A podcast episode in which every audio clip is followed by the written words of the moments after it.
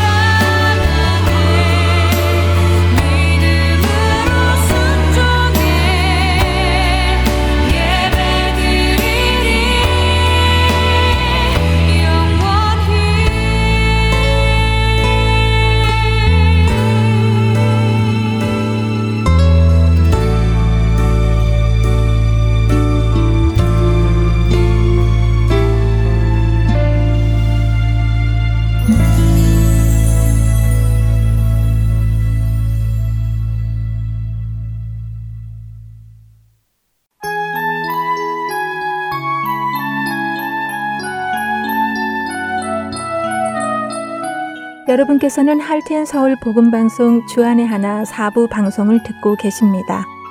주안의 하나 사부에서는 지난 방송들 중에서 신앙에 도움이 될 만한 프로그램을 모아서 다시 방송해 드리고 있습니다.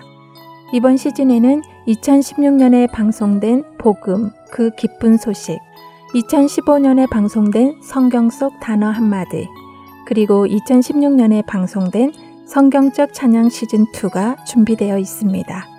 먼저 복음 그 기쁜 소식으로 이어집니다.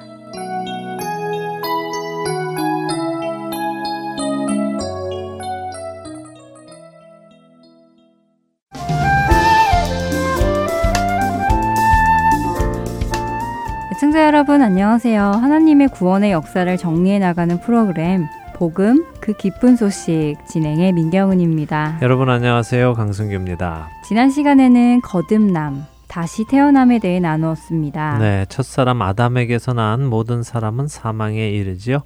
어, 이 사람들이 사망에서 생명으로 옮겨지기 위해서는 두 번째 아담 예수 그리스도를 통해 다시 태어나야 하는 것이었음을 나눴습니다. 네, 사실 저는 거듭난다, 다시 난다 하는 의미를요. 상징적인 의미로만 생각하고 있었습니다. 네. 그러니까 예를 들면 예전에 도둑질하던 사람이 손을 씻고 다시 태어났다. 음. 예전에 폭력 조직에 있던 사람이 선한 사람으로 거듭났다. 이런 표현을 쓰는 것처럼요. 네. 성경에서 거듭나는 것도 어, 이렇게 우리가 죄인에서 의인으로 다시 태어나는 것을 말한다. 이렇게 생각을 했었거든요. 네.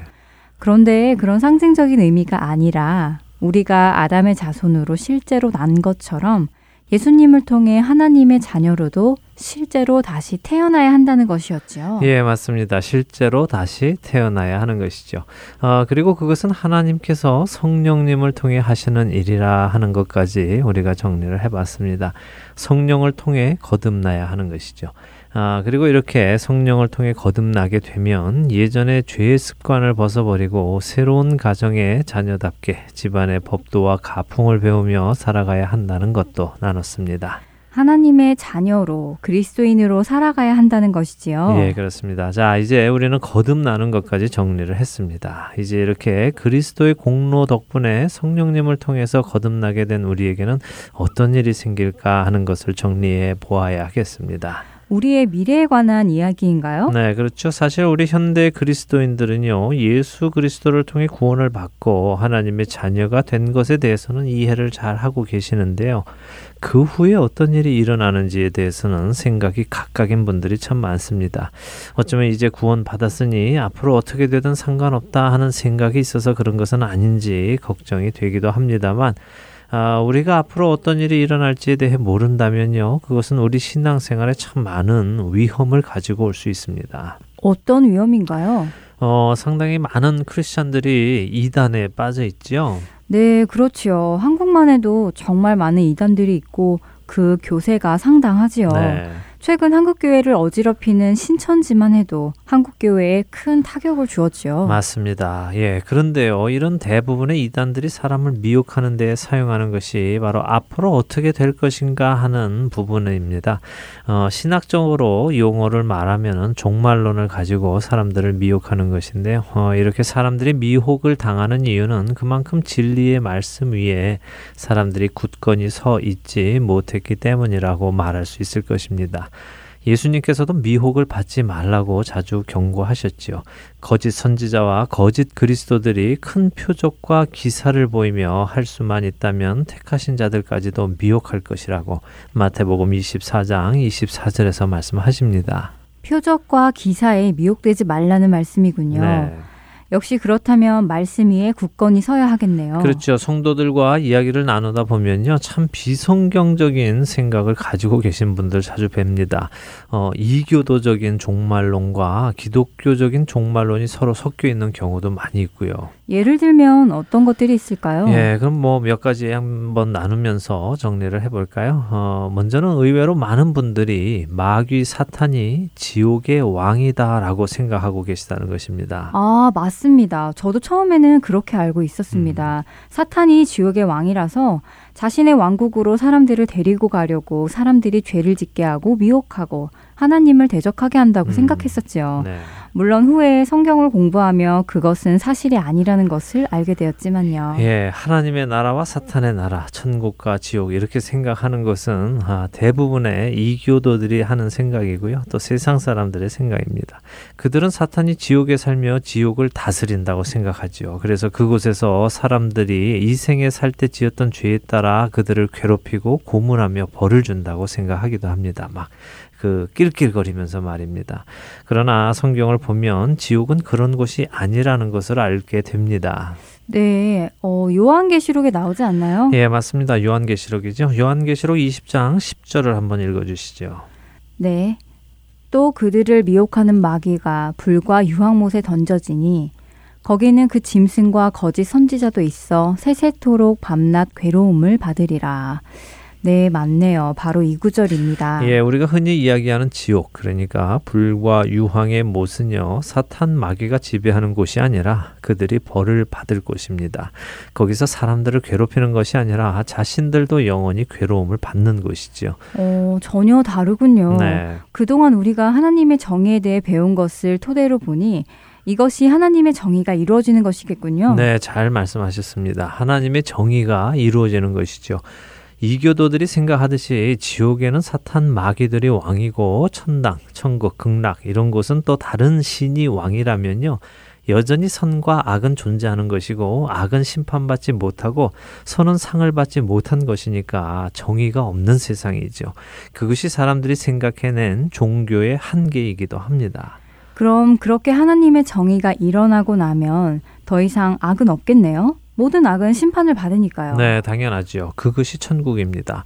더 이상 악함이 존재하지 않는 곳, 죄가 존재하지 않는 곳, 하나님과 그 아들 예수 그리스도의 성품 그대로 완전한 의가 가득한 세상, 그 어떤 악도 죄도 존재하지 않는 그곳이 바로 천국입니다. 어, 천국은 우리가 지난번에 나누었던 우리도 예수님처럼 죄를 지을 수도 없는 존재로 변화되어 살아가는 그곳이군요. 아, 정말 생각만 해도 빨리 가고 싶습니다. 네, 죄와 악을 보는 것을 견딜 수 없어 하는 하나님의 백성이라면요.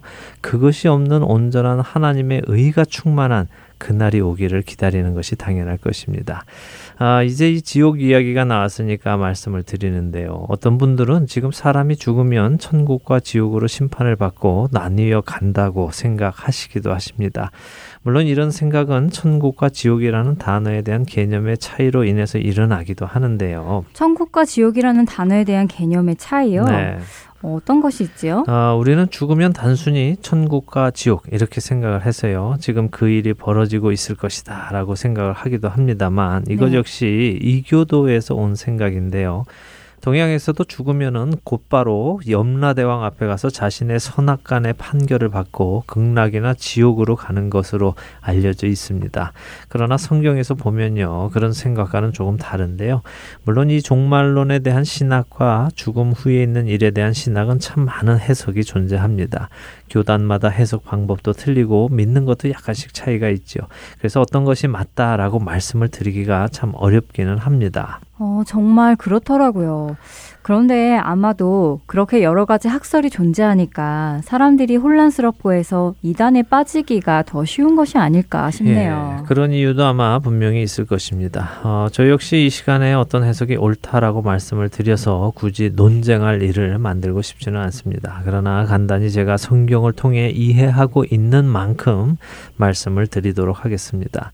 성경은 죽은 자가 가는 곳이 구약과 신약을 기점으로 바뀌고 있다는 것을 우리는 볼 수 있습니다. 예수님을 중심으로 바뀐다는 것이군요. 네, 그렇죠. 아무래도 예수님이 오셔서 하신 일의 의미가 죽음과 생명에 관한 일이니까요. 당연히 예수님을 기점으로 바뀌는 것이겠죠.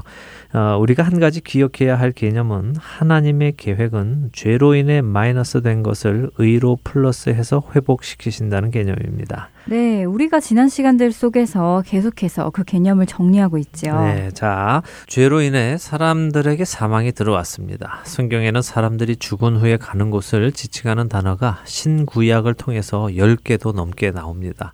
그 단어들을 다 공부할 필요까지는 없다고 생각이 되고요. 어찌되었든 이렇게 죄로 인해 사람은 모두 죽게 되었는데 죽으면 가는 곳이 있다는 것이죠.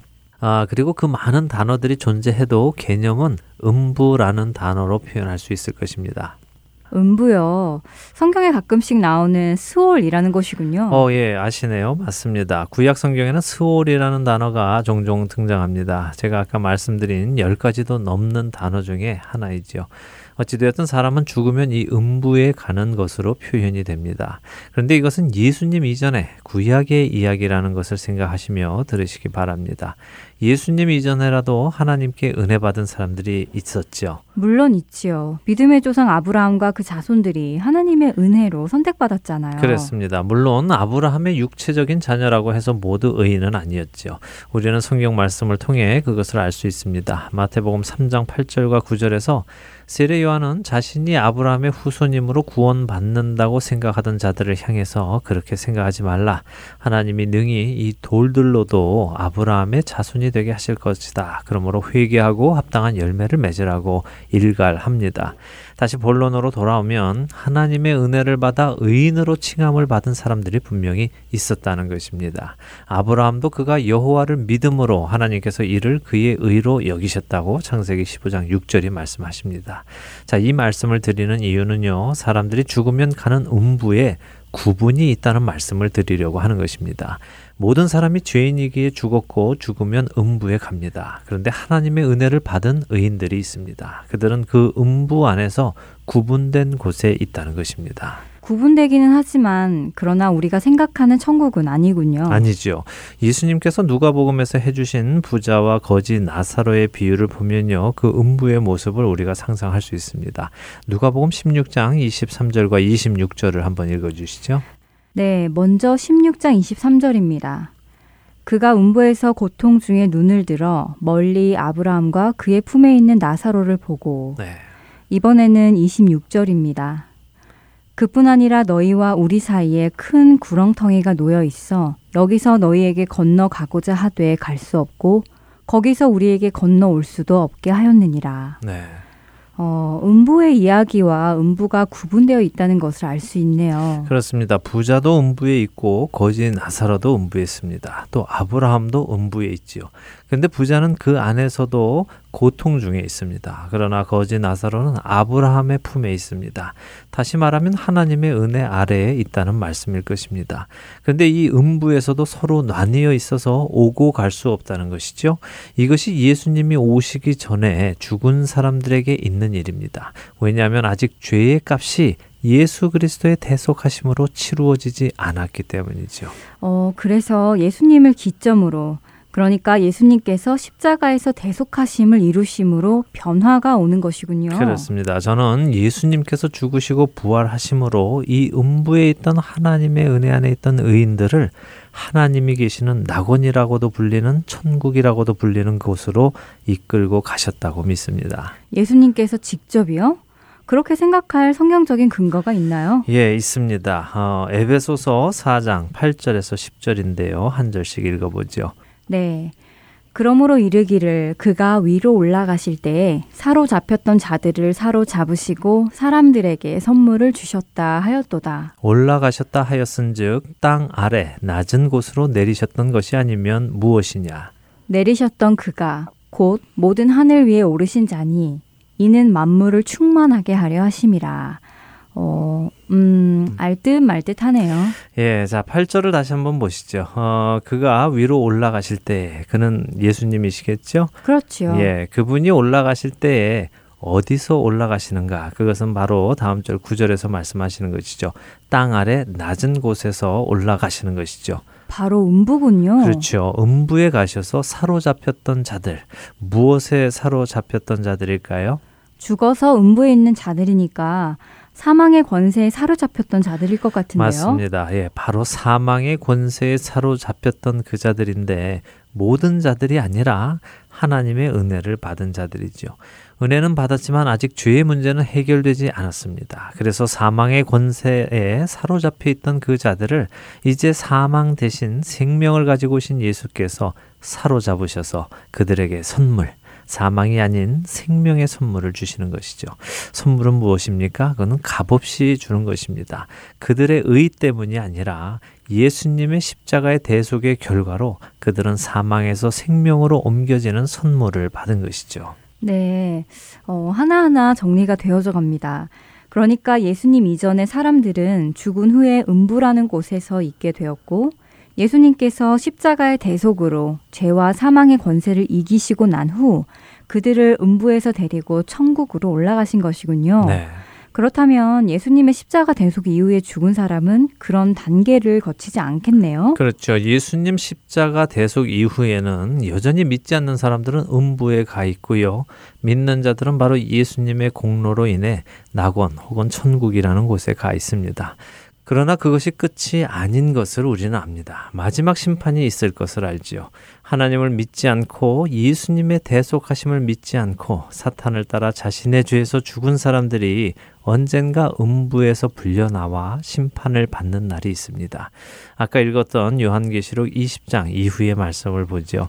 아까 읽었던 20장 10절부터 15절까지 한 절씩 읽겠습니다. 또 그들을 미혹하는 마귀가 불과 유황 못에 던져지니 거기는 그 짐승과 거짓 선지자도 있어 세세토록 밤낮 괴로움을 받으리라.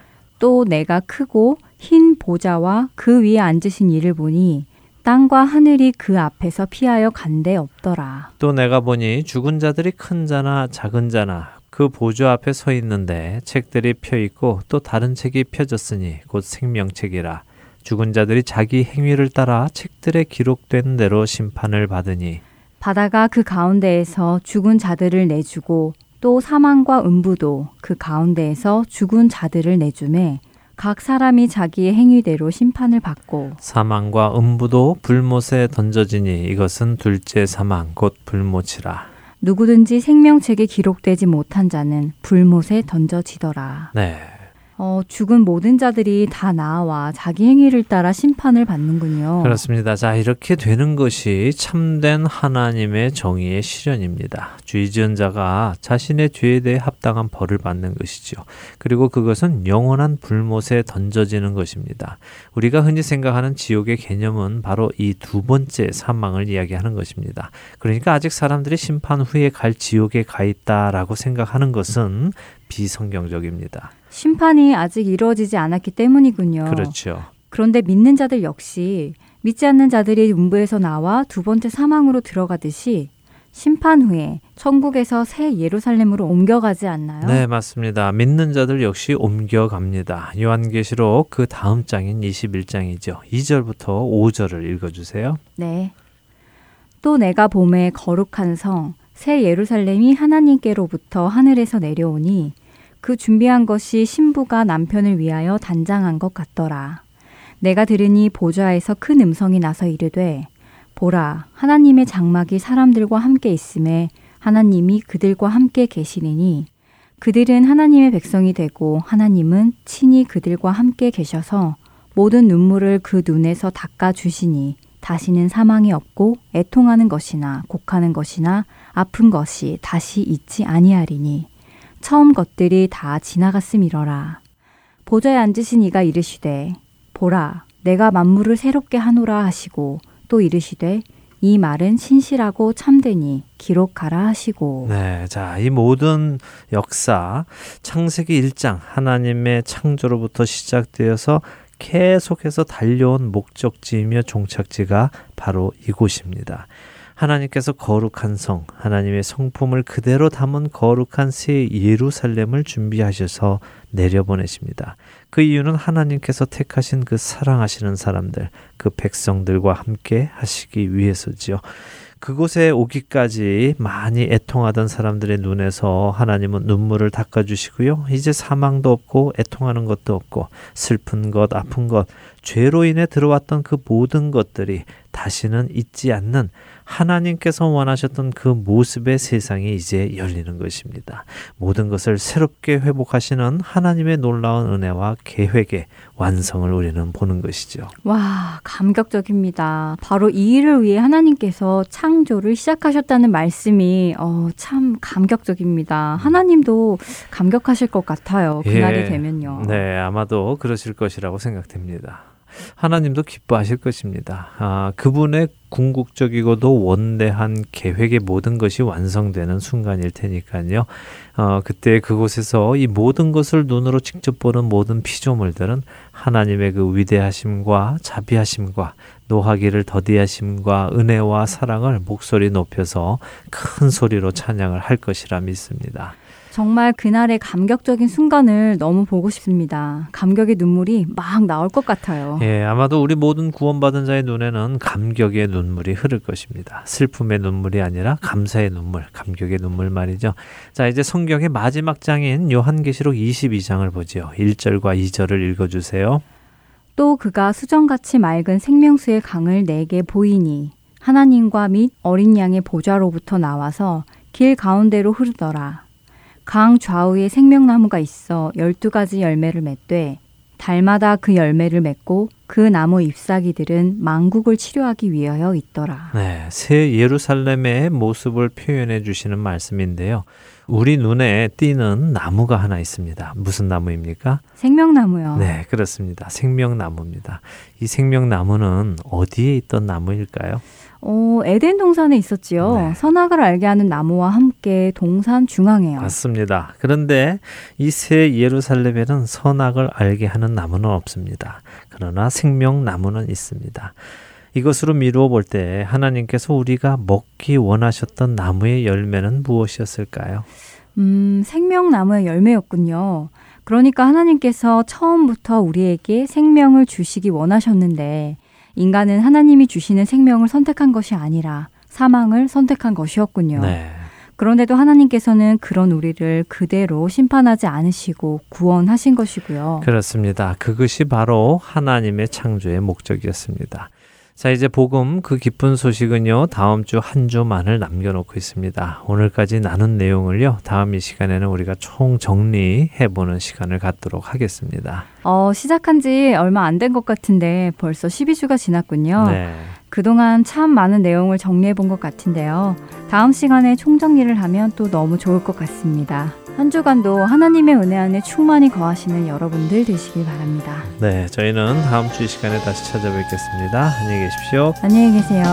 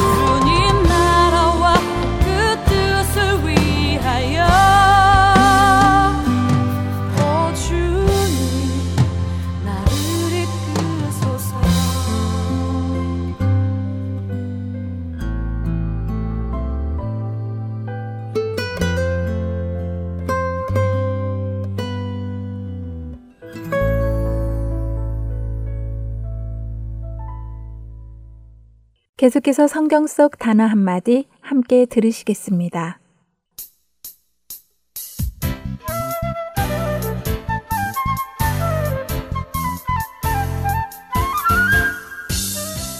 여러분 안녕하세요. 성경 속 단어 한마디 진행의 이다솜입니다. 하나님께서는 온 인류를 사랑하셔서 그 외아들 예수 그리스도를 주셨습니다. 하지만 그 일을 시작하실 때 하나님께서는 지구상의 모든 민족 중 한 민족을 택하셔서 그 일을 시작하셨지요.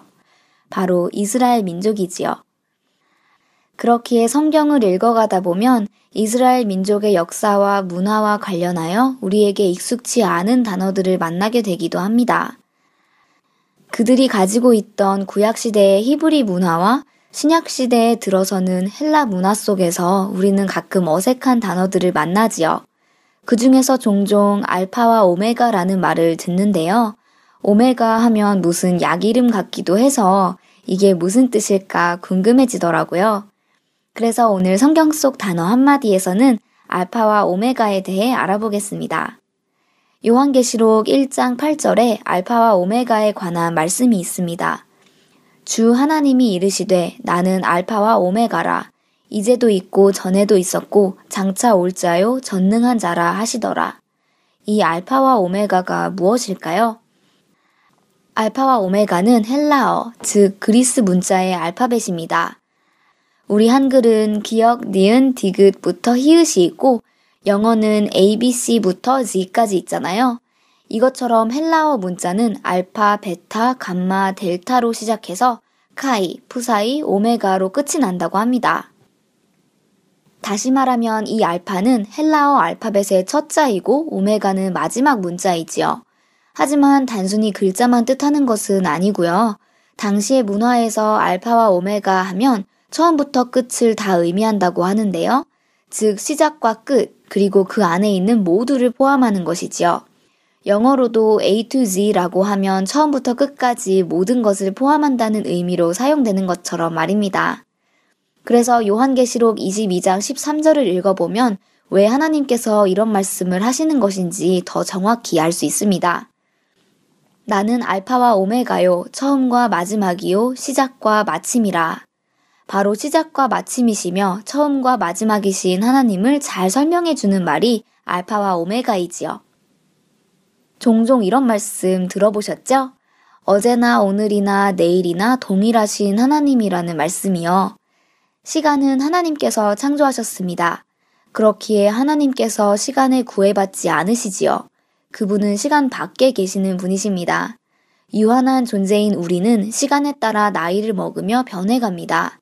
그러나 하나님은 시간 밖에 계시기에 어제나 오늘이나 내일이나 변치 않으시는 분이시지요. 그분은 모든 것의 시작이시며 마침이 되시는 분이십니다. 이사야서 44장 6절에서 하나님께서 말씀하십니다. 이스라엘의 왕인 여호와, 이스라엘의 구원자인 망군의 여호와가 이같이 말하노라. 나는 처음이요, 나는 마지막이라. 나 외에 다른 신이 없느니라. 구약 성경이나 신약 성경이나 동일하게 하나님께서는 오직 한 분이시며 처음이자 마지막이심을 하나님께서 스스로 말씀하십니다. 곧 모든 것이 하나님께 속하였으며 모든 것이 그분의 통치 안에 있다는 말씀입니다. 어느 것 하나 그분의 통치 밖에 있는 것은 없습니다. 심지어 그분을 믿지 않는 사람까지도 말입니다. 그런 처음이자 마지막이신 하나님을 알게 된 것은 참으로 감사한 일이 아닐 수가 없습니다. 감사하며 사는 우리들이 되기 바랍니다. 오늘 성경 속 단어 한마디는 여기에서 마치겠습니다. 저는 다음 주에 다시 찾아뵐게요. 애청자 여러분, 안녕히 계세요.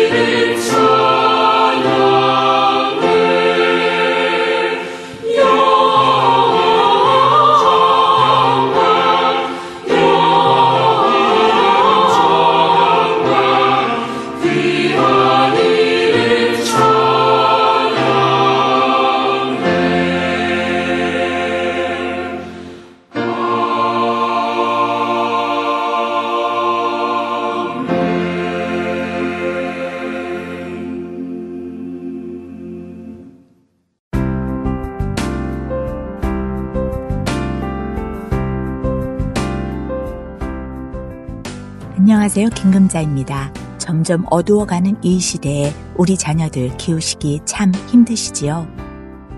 저도 하나의 엄마로 성경적인 자녀 교육을 하기가 여간 어렵지 않더라고요.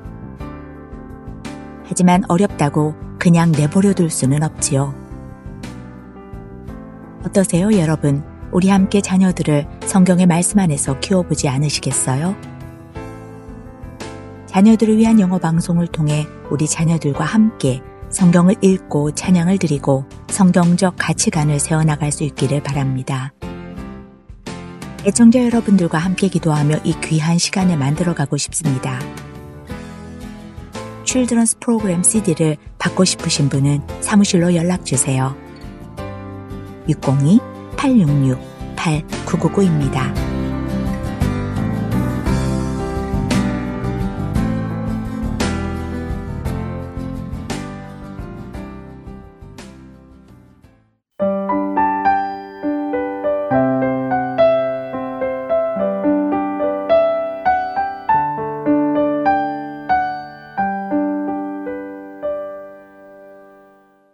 성경적 찬양 시즌 2로 이어집니다.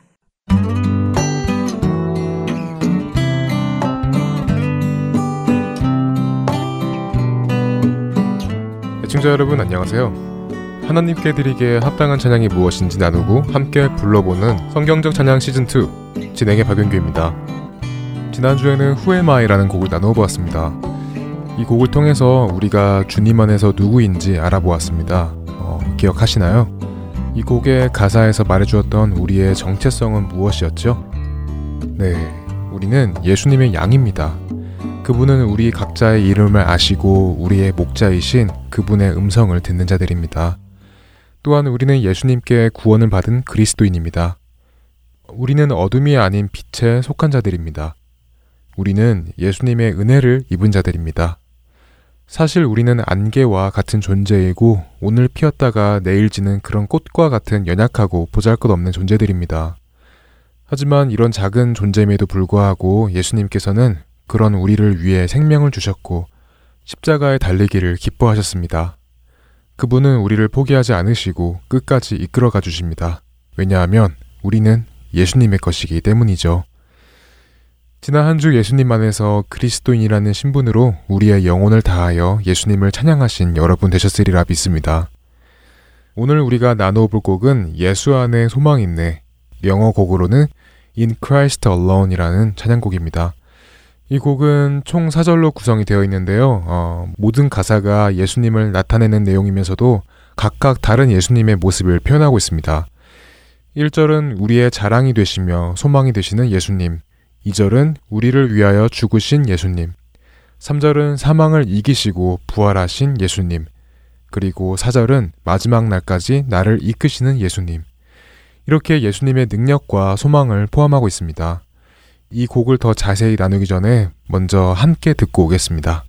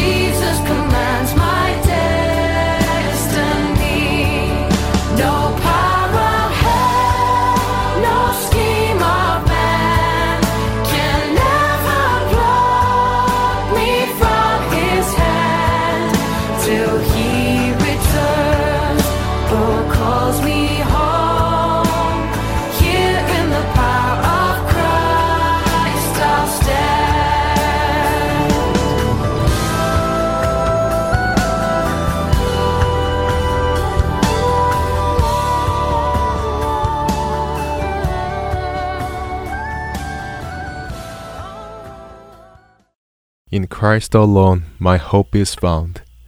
He is my light, my strength, my song. This cornerstone, this solid ground, firm through the fiercest drought and storm. What heights of love, what depth of peace, when fears are stilled, when striving cease. My comforter, my all in all, here in the love of Christ I stand. 오직 예수님 안에 나의 소망이 있습니다. 그는 나의 빛이시고 나의 힘이시며 나의 노래가 되시는 분이십니다. 이 모퉁이 돌과 굳건한 땅은 극심한 가뭄과 폭풍 속에서도 견고합니다. 두려움이 잠잠해지고 다툼이 그칠 때 그 높으신 사랑과 그 깊은 평화가 임하십니다. 나의 위로자, 나의 전부가 되시는 분, 그리스도의 사랑 안에 내가 섭니다. 이 곡의 1절은 오직 예수님 안에 나의 소망이 있습니다 라는 가사로 시작을 합니다.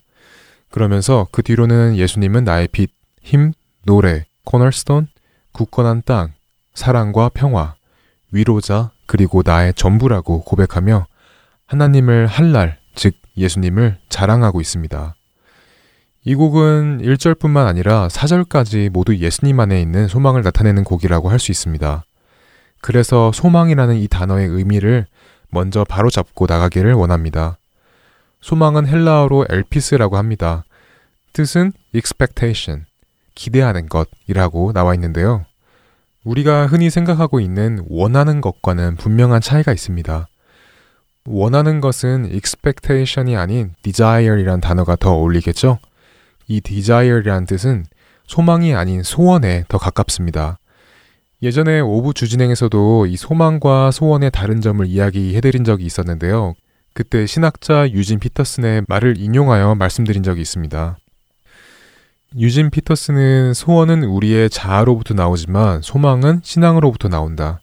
소원은 우리가 행하는 것을 향하지만 소망은 하나님이 행하시는 것을 향한다. 라고요. 이렇게 소원은 누구나 가질 수 있습니다. 왜냐하면 누구에게나 원하는 것은 있기 마련이니까요. 하지만 신앙으로부터 나오는 소망은 하나님께서 우리에게 어떠한 목표와 그 목표에 대한 약속을 주셨기에 우리가 그 목표를 바랄 수 있는 것입니다. 그러므로 소망과 소원은 분명한 차이점이 있습니다. 소망은 우리가 원하는 것이 이루어지는 것을 기대하는 것이 아니라 하나님께서 주신 그 약속이 이루어지기를 기대하는 것이라는 것이죠. 그럼 1절 가사에서는 우리의 소망이 무엇이라고 나와 있나요? 네, 그렇습니다. 나의 빛이 되시고 힘이 되시며 노래, 코널스톤, 굳건한 땅, 사랑과 평화, 위로자, 그리고 나의 전부가 되시는 분. 오직 예수 그리스도께서 나의 소망이 되신다고 고백을 하는 것입니다. 하나님의 약속, 예수 그리스도를 기대하며 기도하는 것이 1절에서 말하는 소망인 것입니다. 1절을 함께 찬양해 보겠습니다.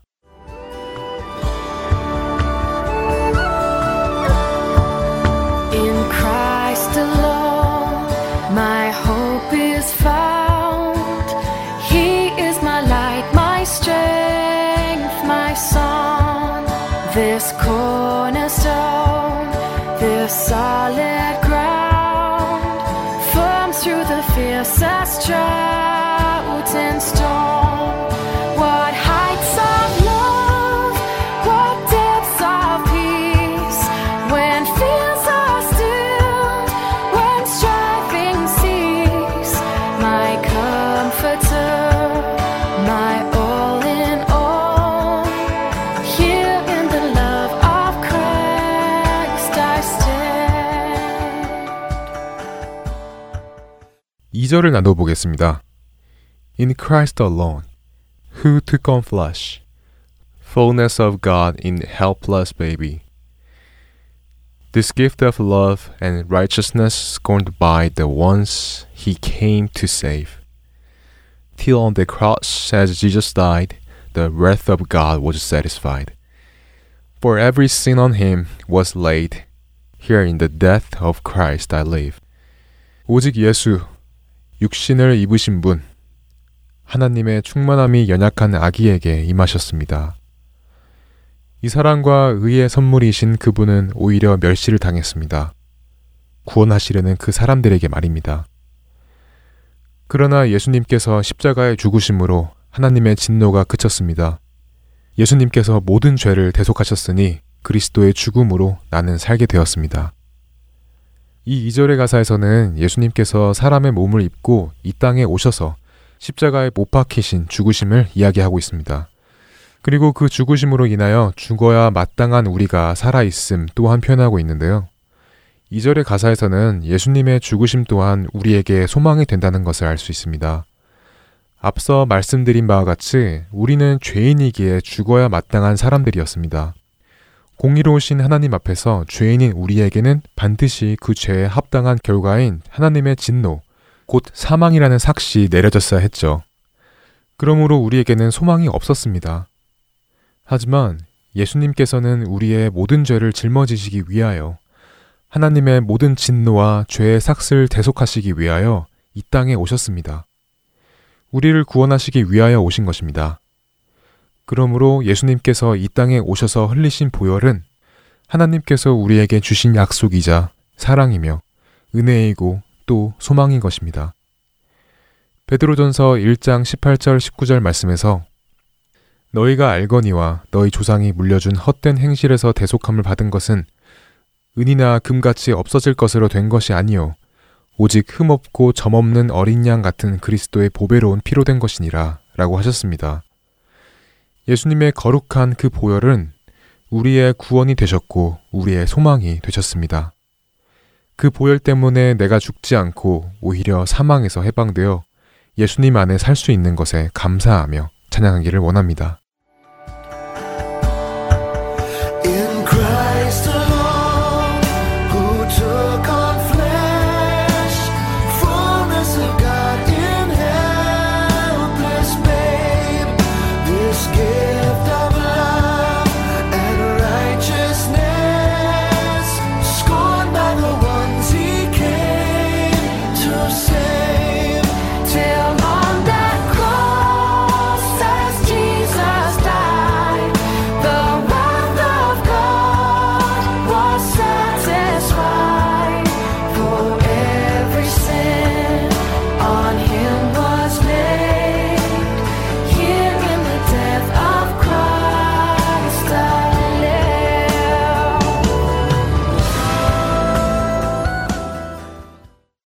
There in the ground his body lay, light of the world, by darkness slain. Then bursting forth in glorious day, up from the grave he rose again. And as he stands in victory, since curse has lost its grip on me. For I am his, and he is mine, bought with the precious blood of Christ. 저기 땅 위에 예수님의 몸이 누이셨습니다. 세상의 빛이 어둠에게 죽임을 당하셨습니다. 그러나 영광스러운 그 날에 예수님은 무덤에서 다시 일으킴을 받으셨습니다. 예수님께서 승리 안에 서시니 나를 붙들고 있던 모든 죄악의 저주가 풀렸습니다. 나는 이제 예수님의 것, 예수님은 나의 것입니다. 그분의 존귀한 보혈로 나를 사셨기 때문입니다. 3절은 예수님의 어떤 모습과 어떤 소망을 이야기해주고 있을까요? 네, 그렇죠. 예수님께서 죽음에서 부활하신 모습과 그로 인해 우리가 죄의 저주로부터 자유하게 되었음을 표현하고 있습니다. 그리고 또한 예수님의 부활의 소망을 이야기하고 있습니다. 처음 가사대로 세상의 빛으로 오신 예수님은 오히려 세상에게 죽임을 당하셨습니다. 하지만 예수님께서는 죽으신 지 3일째에 사망의 권세를 이기시고 텅 빈 무덤을 제자들에게 보이셨습니다. 부활하신 것입니다. 예수님의 부활은 죽음을 물리친 생명의 승리이고 어둠을 가르는 빛의 승리를 뜻하는 것입니다. 고린도전서 15장 54절 말씀처럼 승리가 죽음을 삼켜버린 것입니다. 그리고 예수님의 그 부활에는 살아있는 소망이 함께 있습니다. 베드로전서 1장 3절 말씀 우리 주 예수 그리스도의 아버지 하나님을 찬송하리로다. 그의 많으신 긍휼대로 예수 그리스도를 죽은 자 가운데서 부활하게 하심으로 말미암아 우리를 거듭나게 하사 산 소망이 있게 하시며 하신 것처럼 말이죠. 베드로가 베드로 전서를 썼을 당시에는 그리스도인들은 박해를 받고 있던 시절이라고 합니다. 그런 박해를 받고 있는 그리스도인들에게 베드로는 베드로 전서를 통하여 산 소망을 가지라고 합니다. 이와 같이 우리도 아무리 힘들고 어렵고 그리스도인이라는 이유로 박해를 받고 있다 하여도 죽은 자 가운데서 부활하신 예수님께서 우리와 함께 하실 것을 믿어야 합니다. 베드로는 죽은 자 가운데서 예수님을 부활하게 하셔서 우리를 거듭나게 해주시고 산 소망이 있게 해주신 하나님의 극률함에 찬양을 드리자고 합니다. 그 주님의 극률함과 감사함 그리고 그 승리의 기쁨을 찬양하면 좋겠습니다.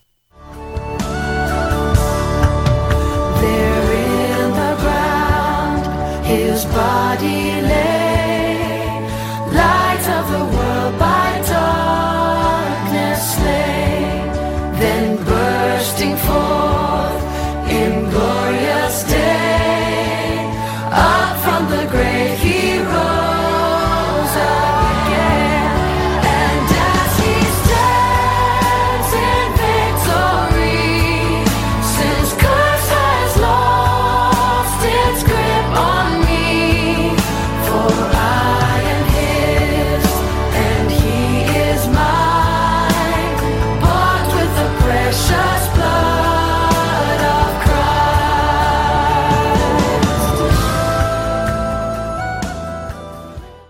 No guilt in life, no fear in death. This is the power of Christ in me. From life's first cry to final breath, Jesus commands my destiny. No power of hell, no scheme of man can ever pluck me from his hand. Till he returns or calls me home, here in the power of Christ I will stand. 내 삶의 정죄함도 죽음의 두려움도 없으니 이것이 내 안에 계시는 그리스도의 능력입니다. 내가 갓 태어나 울었던 그 순간부터 나의 마지막 날 그 마지막 호흡까지 예수님께서 나의 삶을 다스리십니다. 지옥의 권세도 사람의 계략도 나를 그분의 손에서 떼어나지 못합니다. 예수님께서 다시 오시는 날이 먼저 오거나 아니면 나를 본향으로 부르시는 날이 먼저 오든지 상관없이 나는 그리스도의 능력 안에 서 있겠습니다. 사절은 예수님께서 다시 오시거나 나를 부르실 때까지, 그러니까 내가 주님을 만나는 그날까지 나를 잡고 흔드는 그 무엇에도 흔들리지 않고 예수 그리스도의 능력 안에서 쓰러지지 않고 굳건히 서 있겠다는 소망을 선포합니다. 그렇습니다. 이 가사의 고백처럼 우리가 우리의 본향이 아닌 이 세상에서 살아가는 이유는 우리에게 산 소망이 있기 때문입니다. 우리가 앞서 나누었던 것처럼 소망은 우리가 원하는 것을 바라는 것이 아니라 하나님께서 약속해 주신 것들을 기대하는 것입니다. 예수님께서 다시 오실 그날도 마찬가지입니다. 예수님께서 예수님이 다시 오실 것이라는 것을 우리에게 약속해 주셨습니다. 요한복음 14장 1절부터 3절까지의 말씀입니다. 너희는 마음에 근심하지 말라. 하나님을 믿으니 또 나를 믿으라. 내 아버지 집에 거할 곳이 많도다. 그렇지 않으면 너희에게 일렀으리라. 내가 너희를 위하여 거처를 예비하러 가노니 가서 너희를 위하여 거처를 예비하면 내가 다시 와서 너희를 내게로 영접하여 나 있는 곳에 너희도 있게 하리라. 예수님께서 성경 말씀을 통하여 우리에게 다시 오실 것에 대하여 약속해 주셨습니다. 그러므로 우리는 그날을 기대하며 그날에 대한 소망을 품을 수 있는 것입니다. 그 소망이 우리 안에 존재하지 않는다면 과연 우리가 이 세상을 살아갈 수 있을까 하는 생각이 듭니다. 하지만 예수님은 그날은 언제가 될지 하나님 외에 아무도 모른다고 하셨습니다. 그 보이지 않는 소망의 날을 말씀으로 깨어 사는 방법 외에는 다른 방법이 없을 것입니다. 로마서 8장 24절 25절 말씀. 우리가 소망으로 구원을 얻었음에 보이는 소망이 소망이 아니니 보는 것을 누가 바라리요. 만일 우리가 보지 못하는 것을 바라면 참음으로 기다릴지니라 라고 말씀하십니다. 보이는 것에 소망을 두지 않고 눈에 보이지 않는 것에 소망을 두는 우리가 되기를 바랍니다. 그 소망은 우리를 위해 십자가에서 죽으신 예수님, 죽음으로부터 승리하셔서 부활하신 예수님, 또 우리를 곧 데리러 오실 예수님이 될 것입니다. 성경적 찬양 시즌 2 여기에서 마치겠습니다. In Christ alone my hope is found 라는 이 고백이 우리 모두가 경험하는 삶의 고백이 되기를 바랍니다. 저는 다음 주에 뵙겠습니다. 감사합니다. 안녕히 계세요.